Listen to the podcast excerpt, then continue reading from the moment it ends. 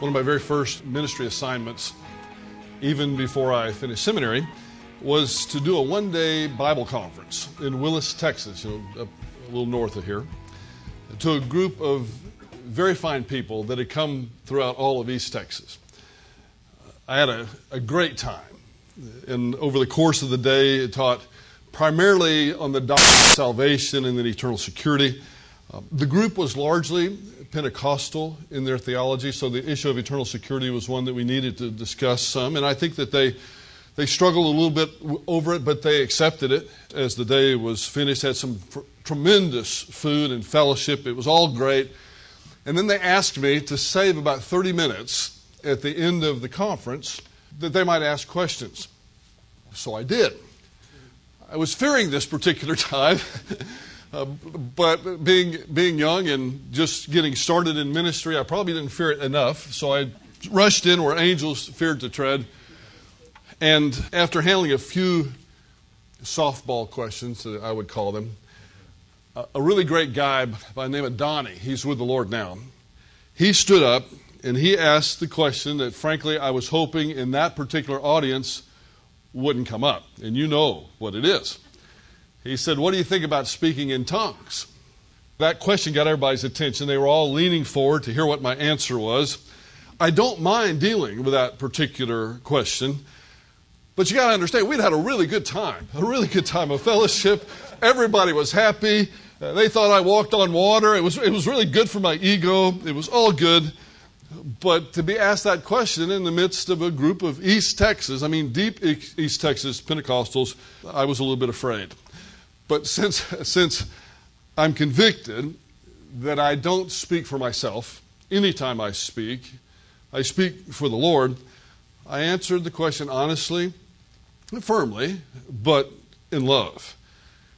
And I said something along the lines of no, I, I don't believe that speaking in tongues as it is commonly practiced today, key phrase, as it is commonly practiced today, is a valid exercise of a spiritual gift. I went on to explain as best as I could under the particular circumstances the scriptural and the historical rationale for making that statement. As you might imagine, everybody was paying very close attention to my answer, and it got a little wild in there. It got a little hostile actually. And when the people that had organized the conference finally got it calmed down, that's the truth. I looked in the back, and this dear, sweet, elderly lady started to stand up. And I knew her to be the matriarch of several of the people in this wonderful family. Still, I love them all to this day. There was more than one family there, obviously, but probably 50 people from one family. It was a large group. And she said she had something she wanted to tell me. And I said, Please proceed. And she said, I have spoken in tongues, and you're not going to come in here and tell me I haven't spoken in tongues. Who are you to think you could come in here and tell me I haven't spoken in tongues? Now, as I said, we had had a great day. And we had made a lot of progress on, a, on an issue that I think is far more important with respect to my Pentecostal friends and speaking in tongues, and that's the doctrine of eternal security. I think that's far, a far more important theological issue. So I'm trying, and as a, a, very young person, I didn't even have a pastorate yet. I was still in my second year of seminary. I mean, I'm trying to figure out how do I get out of this and still have them remember anything that I had said for the eight hours previous. So I didn't want it to degenerate into a brawl either, which I don't know how many East Texas folks you know, or how many of you are from East Texas, but it can do, it can, discussions can generate into brawls fairly easy with that particular demographic. So I told her, uh, and she was a sweet lady, I knew who she was. And I, I said, Listen, I wouldn't presume to tell you what you've done or what you haven't done. I cannot argue your experience with you. But can I ask you a question? And she said, Well, sure, you can ask a question. I said, What language did you speak in? when you spoke in tongues? And she said, Well, it was a heavenly language. I said, Okay. I said, Well, the interpreter, I assume there was an interpreter there. What did he or she say that you had said? So, well, there wasn't an interpreter there.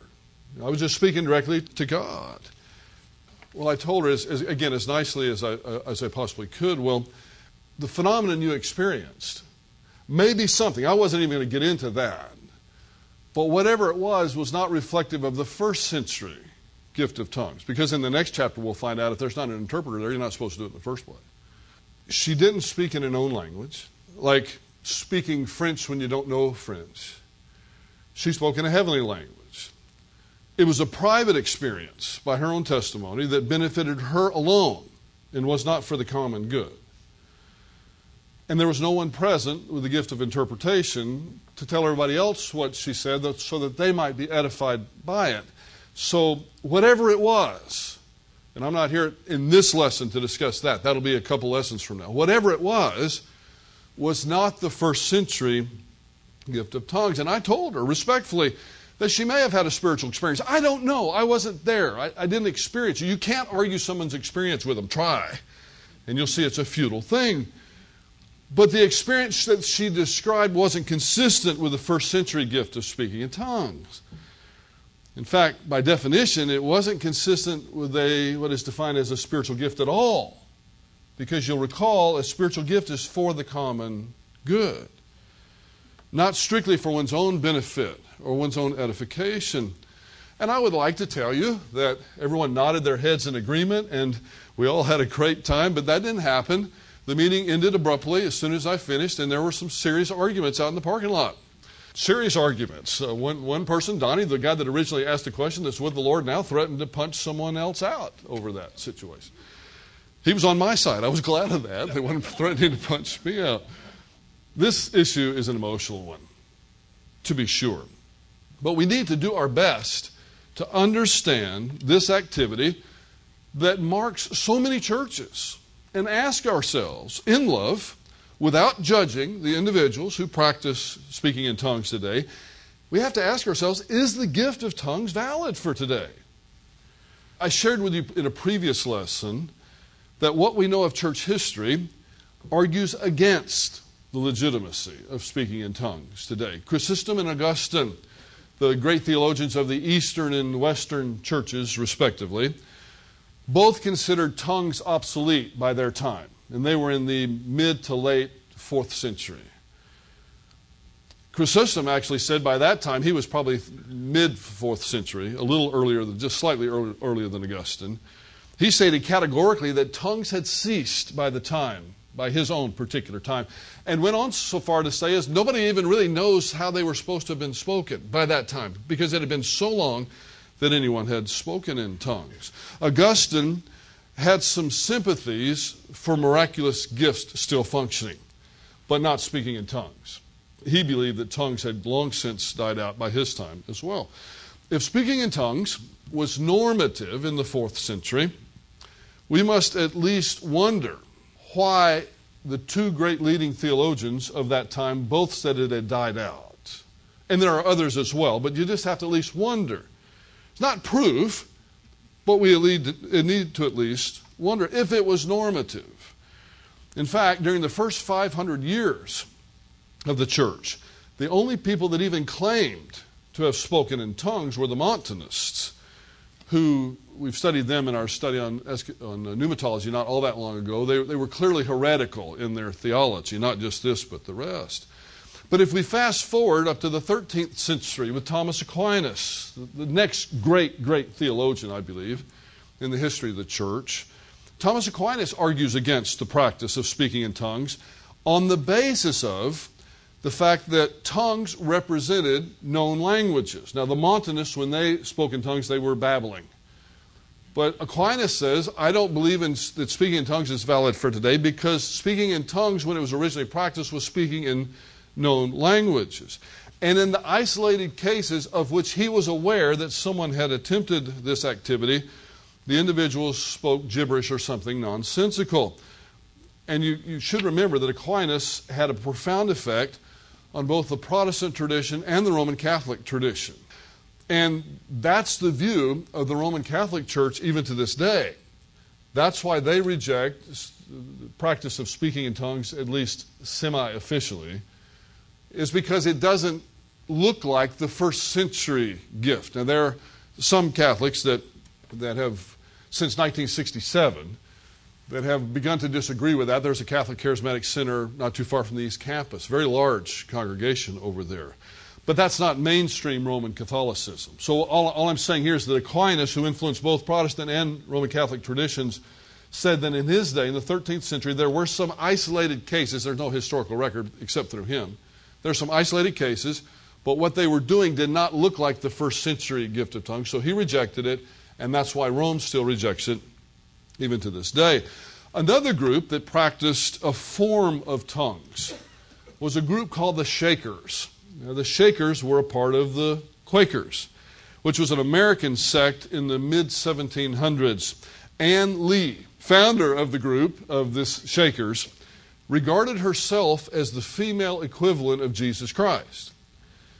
Among the things that she taught, besides some heretical issues with regard to pneumatology, she taught that sexual intimacy is not valid in any case at any time, even after marriage. It's, it was strange teachings that she had. This particular group, called the Shakers, got their name because that's what they did. They, when they worshiped, they shook and they danced and they twirled around and they sang and they did something that they thought might be speaking in tongues in some sort of trance like state. What we have here is something that's akin to what was going on in Greece in the first century in the pagan mystery religions, because that's what they did too. They would get into to a, a, almost a whirling dervish kind of state and sing and dance. But I'm going to mention that in more detail when we get to chapter 14, probably two lessons from now. There was also a group in the late, eight, in the late 17th century, which was a group of militant Protestants in southern France that we know claimed to speak in tongues, but they too had theology that was very, very faulty in every other area. And they were really more concerned with the overthrow of Rome by force, overthrowing Rome and Roman Catholicism.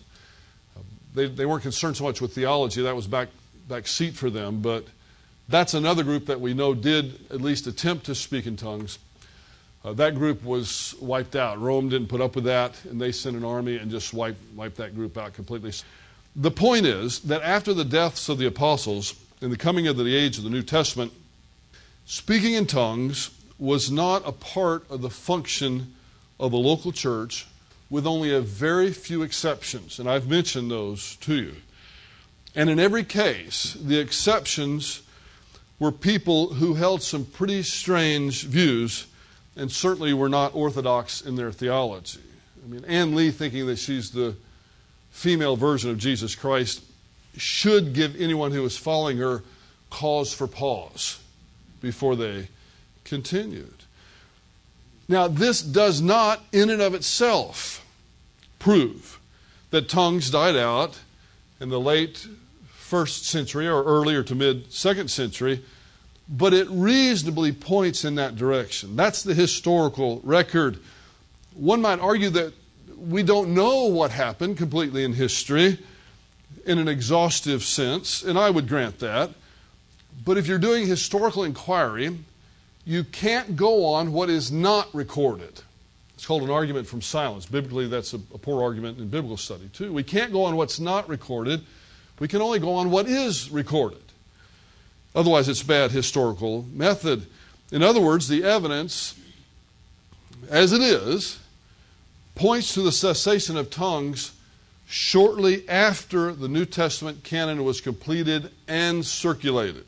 That's the historical record. But what of the scriptural record? Is there any biblical or theological evidence that tongues have ceased? First, it's clear from what we do know about tongues in the Bible that tongues was a miraculous revelatory gift. And the last recorded miracles in the New Testament happened around AD 58, which interestingly is only about a year after 1 Corinthians was written. Now, there could, there could have been others, but the last recorded miracle that we have in the Bible is the healing on the island of Malta in Acts chapter 28. From AD 58 to AD 96, when John finished the book of Revelation, no miracle is recorded. That doesn't mean one didn't happen. But again, we can only go on what is recorded, not what's not recorded. You following me? Miracles, like tongues and healing and the gift of knowledge that'll come up today, are only mentioned in 1 Corinthians, outside of the book of Acts, I mean, uh, which was rel- relatively early, maybe, maybe 56, maybe 57. Two later epistles, which speak about spiritual gifts, Ephesians and Romans, both discuss the gifts of the Spirit at length, but no mention is made in these books of the gift of tongues. And those were written just shortly after 1 Corinthians. Again, we have to reasonably wonder if tongues were a normative part of Christian worship. Even in the mid to the late first century, why are tongues not mentioned at all in the later epistles of Paul or Peter or the writer of the book of Hebrews? I want you to turn now to 1 Corinthians chapter 13 in verses 8 through 10 and read along with me. This passage is extremely important, of course, in the debate. Paul writes, Love never fails. But if there are gifts of prophecy, they will be done away. If there are tongues, they will cease. If there's knowledge, it will be done away. For we know in part, and we prophesy in part. But when the perfect comes, or when the completed comes, the partial will be done away. Now, This passage has been the epicenter of the tongues debate for quite some time, at least the scholarly tongues debate. And I'll tell you that there's some thorny exegetical issues in those three verses. That's why there are a variety of views as how to best understand what those verses are saying. When you find scholars who know what they're doing, lining up with a variety of different views, you know the passage is difficult and has some challenges. And this is one of those passages. In fact, the preeminent New Testament scholar, D.A. Carson, has suggested that although this passage is central to the discussion, we must not lose sight of Paul's primary point in these chapters, chapters 12 through 14. We must not get so wrapped up in, for example, as we're going to in a minute, what does the perfect mean, that we lose track of what Paul's doing in the overall discussion. The Corinthians were a selfish and prideful bunch which led to disunity in the church, which then led to a multitude of specific problems that they were facing. And the answer, we don't want to get off the track here, the answer to all these problems was not so much a proper understanding of the use of tongues in the local church, although that's part of it. The answer was a proper application of love. That's his point. That's why I said last time, chapter 13, verses 1 through, through 7 are central for the whole book. That's the answer to all the problems. So, as we get into the tongues issue, I don't want you to miss that. Because if we miss it, we're going to get right back into the problems the Corinthians had. Because that's what they had done. They had gotten into such an argument, so much fussing and fighting about who had the gift of tongues and who didn't, and who was more important in the church because they had this gift and somebody else had this gift. If you had tongues, you were special. If you had healings, you were special. If you had the gift of knowledge, you were special. Or prophecy, you were special. But if you had the gift of helps, for example, you were not so special. And Paul says, How is that exercising love? It's not. So let's not lose track as we get into this material, this fairly technical material, about the overall message. The overall message is you're messing up. Yes, you have these issues, and yes, I'm going to give you the answers to them, Paul says. But there's a lot more to it than just understanding exactly when, when tongues died out, if they even did. I do believe they did. But there's more to it because if we, can, if we understand all of that, let me paraphrase something he said in the beginning. If we understand the complete theology of the cessation of tongues, but have not love, we're nothing. All we become is a shrill noise. So let's keep that in mind as we look at this passage because so many times as it did in Willis, Texas, it can get into a brawl. And that's not edifying to anybody. That's not lovely. That's not kind. That's not encouraging. So let's don't brawl. Let's know. And then let's exercise that knowledge and application in love. That makes sense? That's what we want to do. Love never fails, the passage begins. The Greek term pipto means to fall down, to fall to the ground, to collapse, to fall apart or to come to an end.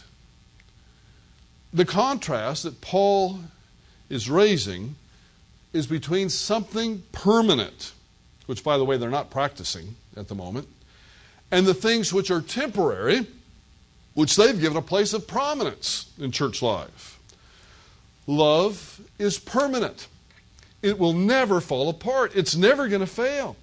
Whether you're practicing Christianity in the 15th century or the 21st century, love is still the answer to whatever problems come our way. Now, the problems change from generation to generation, even, and half a generation problems change.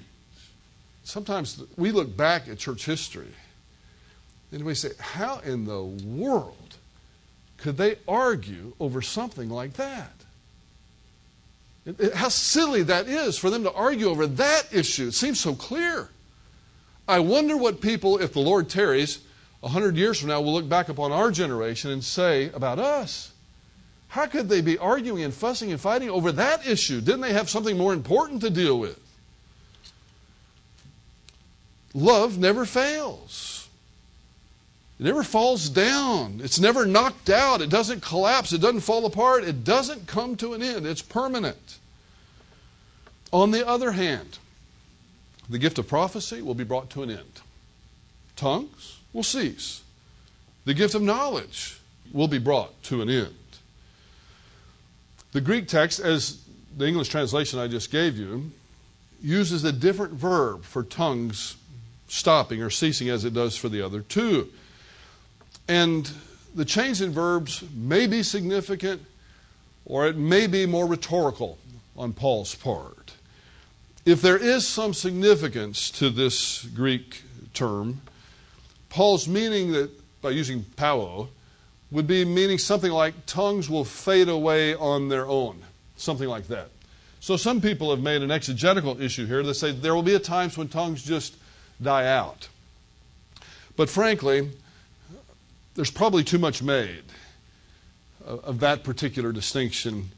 And the view of the cessation of tongues shouldn't stand or fall on Paul's different use of the verbs there, as much as it's been written. We should note, though, as I did before, that tongues is a revelatory gift.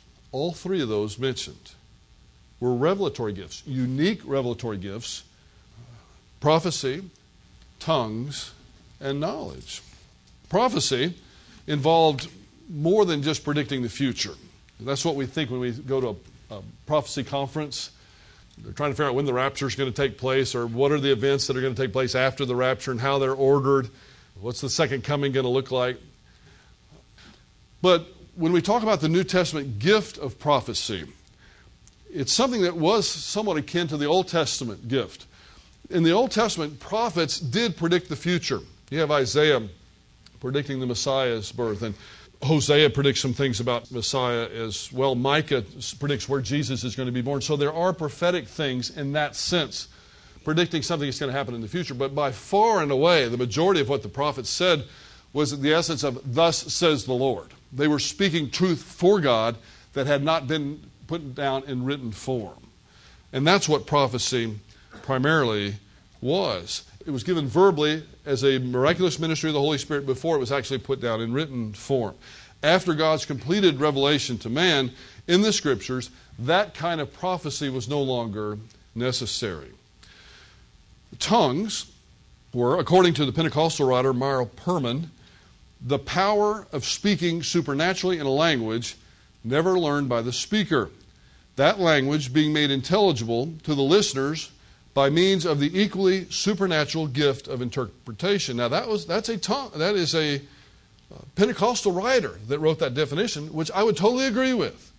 Because what he's doing is going back to the first century and seeing how tongues were practiced in the first century. Again, the power of speaking supernaturally in a language never learned by the speaker that language being, being made intelligible to the listeners by means of the equally supernatural gift of interpretation. So he's recognizing that what was happening in the first century was a speaking of a known language.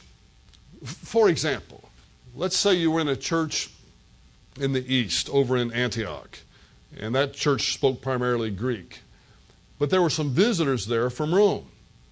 And perhaps someone would stand up in order without two or three speaking all at the same time, and they would speak a phrase in Latin because they had the miraculous gift of tongues. They didn't know Latin, but they would speak a phrase in Latin or a sentence or a paragraph in Latin. And then they would, in an orderly way, sit down. then someone else would. Now, the person that was from Rome understood it. And he would probably say, Wow. And I'm going to talk about this in a minute, but most likely that person from Rome was also Jewish, because this was a very Jewish gift. They would have understood it, but nobody else in the room did. So, how is it helping everybody else? Unless there's an interpreter there. So, the interpreter would stand up with an equally miraculous gift. He wouldn't have known, or she wouldn't have known, Latin either. And they would stand up and said, Well, what Brother Bob just said was to our visitor here from Rome who speaks Latin but not Greek, believe on the Lord Jesus and you will be saved. You see, it's also primarily evangelistic. It wasn't primarily to teach other kind of revelation, but it's still a revelatory gift. So that was tongues. Now, tongues were intended, their original intention was as a sign to unbelieving Israel.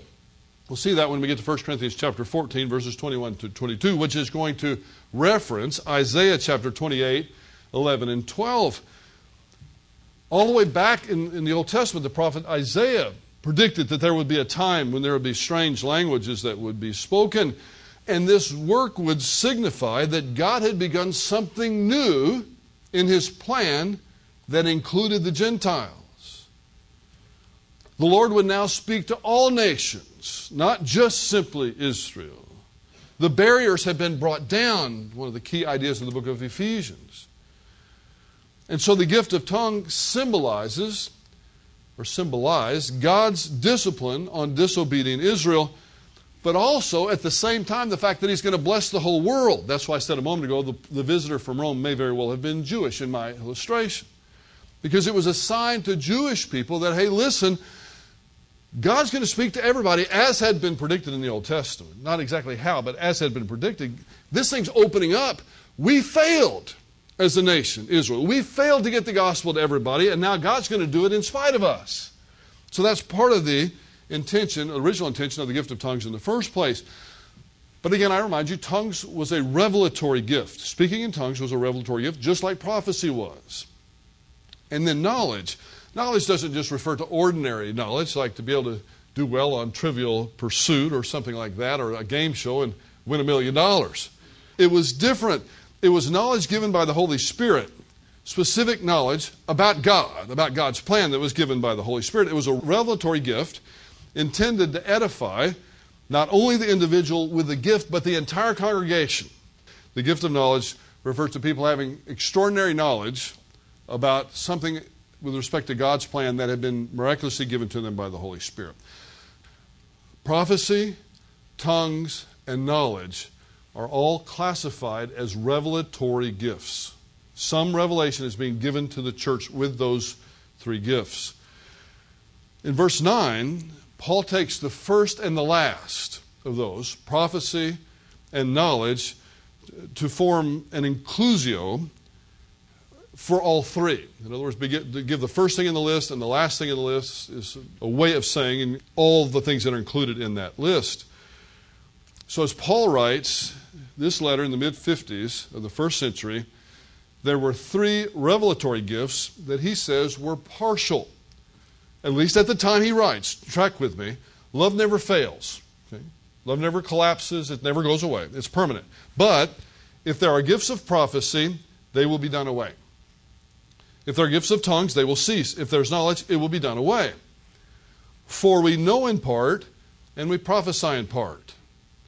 So, what we know is that these, if we take the inclusio to include tongues as well, which it certainly does, that these partial or these revelatory gifts about which he speaks here, these three, which are the only three that we know of, they were partial in some sense. They were not completed. But he says in verse 10, but when the completed comes, to teleion, when the perfect or the completed comes, the partial will be done away.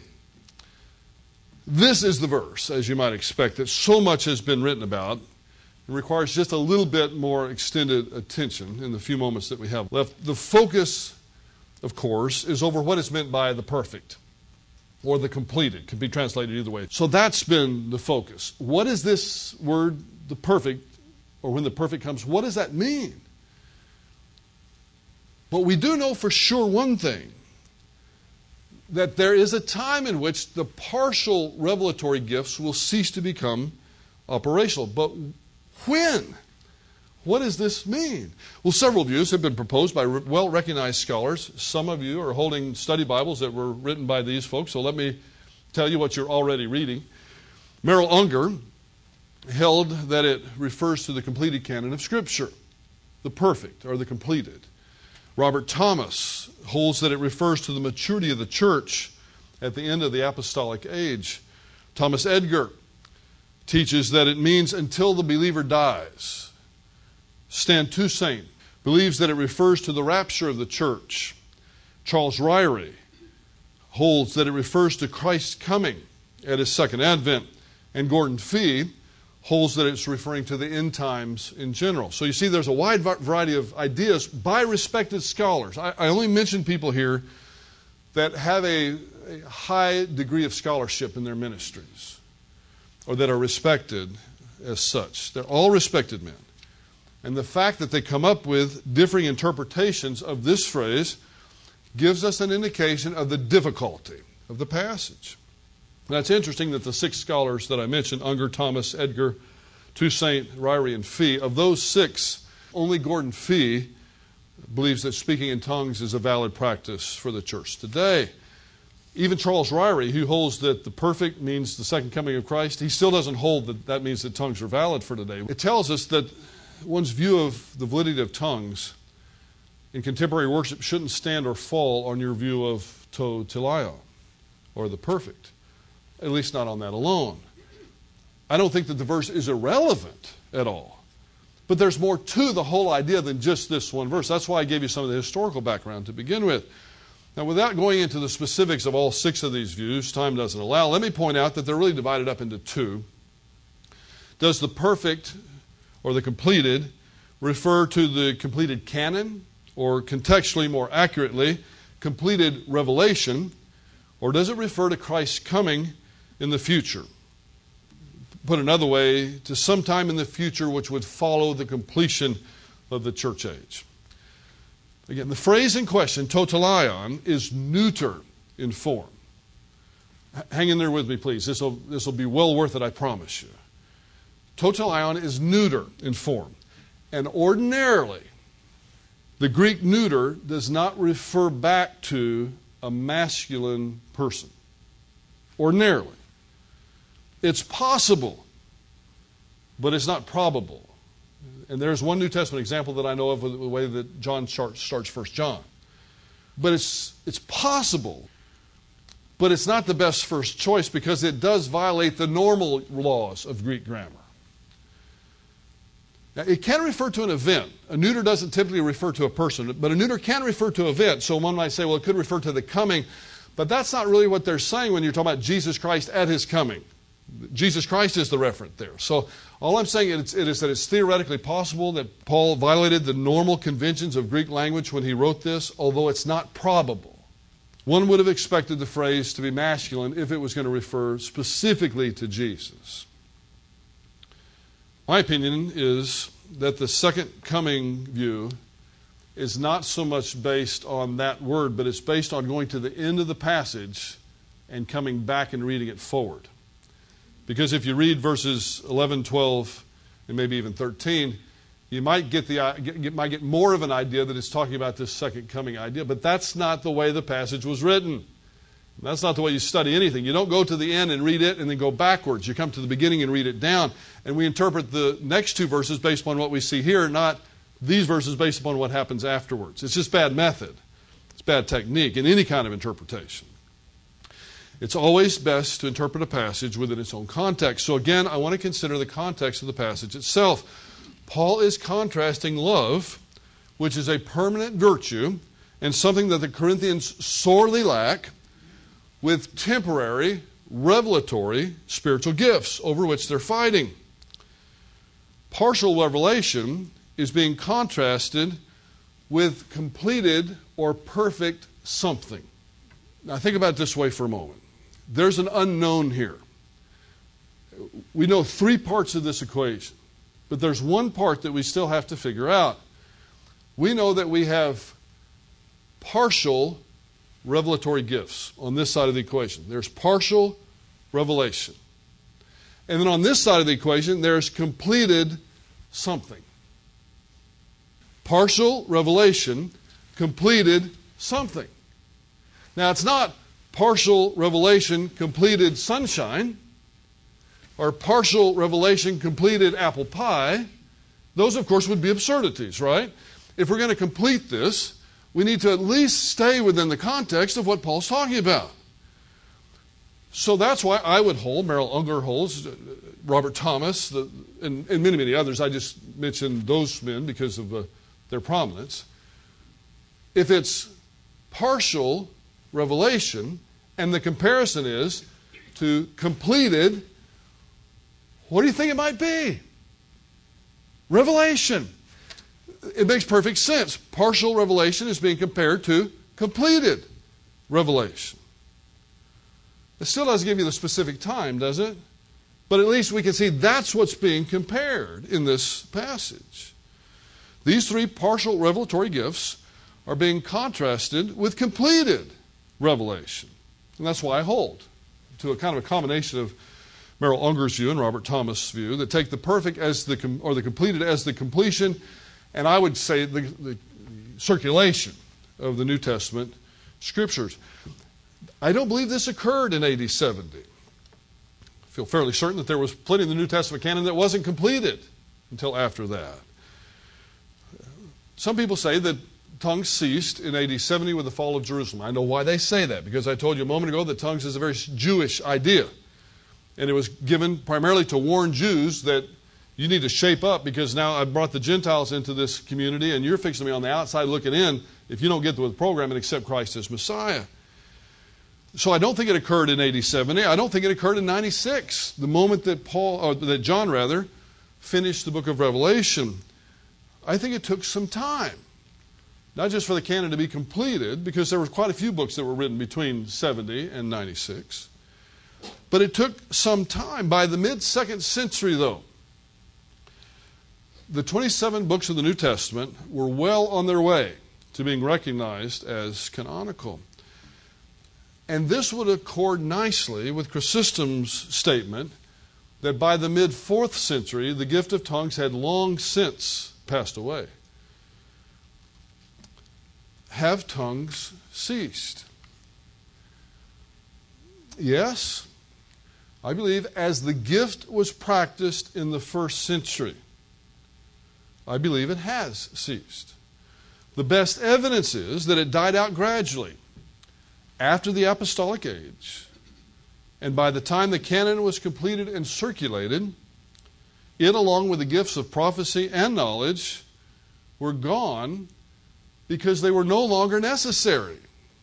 We had God's complete revelation to mankind in the scriptures. When the completed has come, the partial is no longer necessary.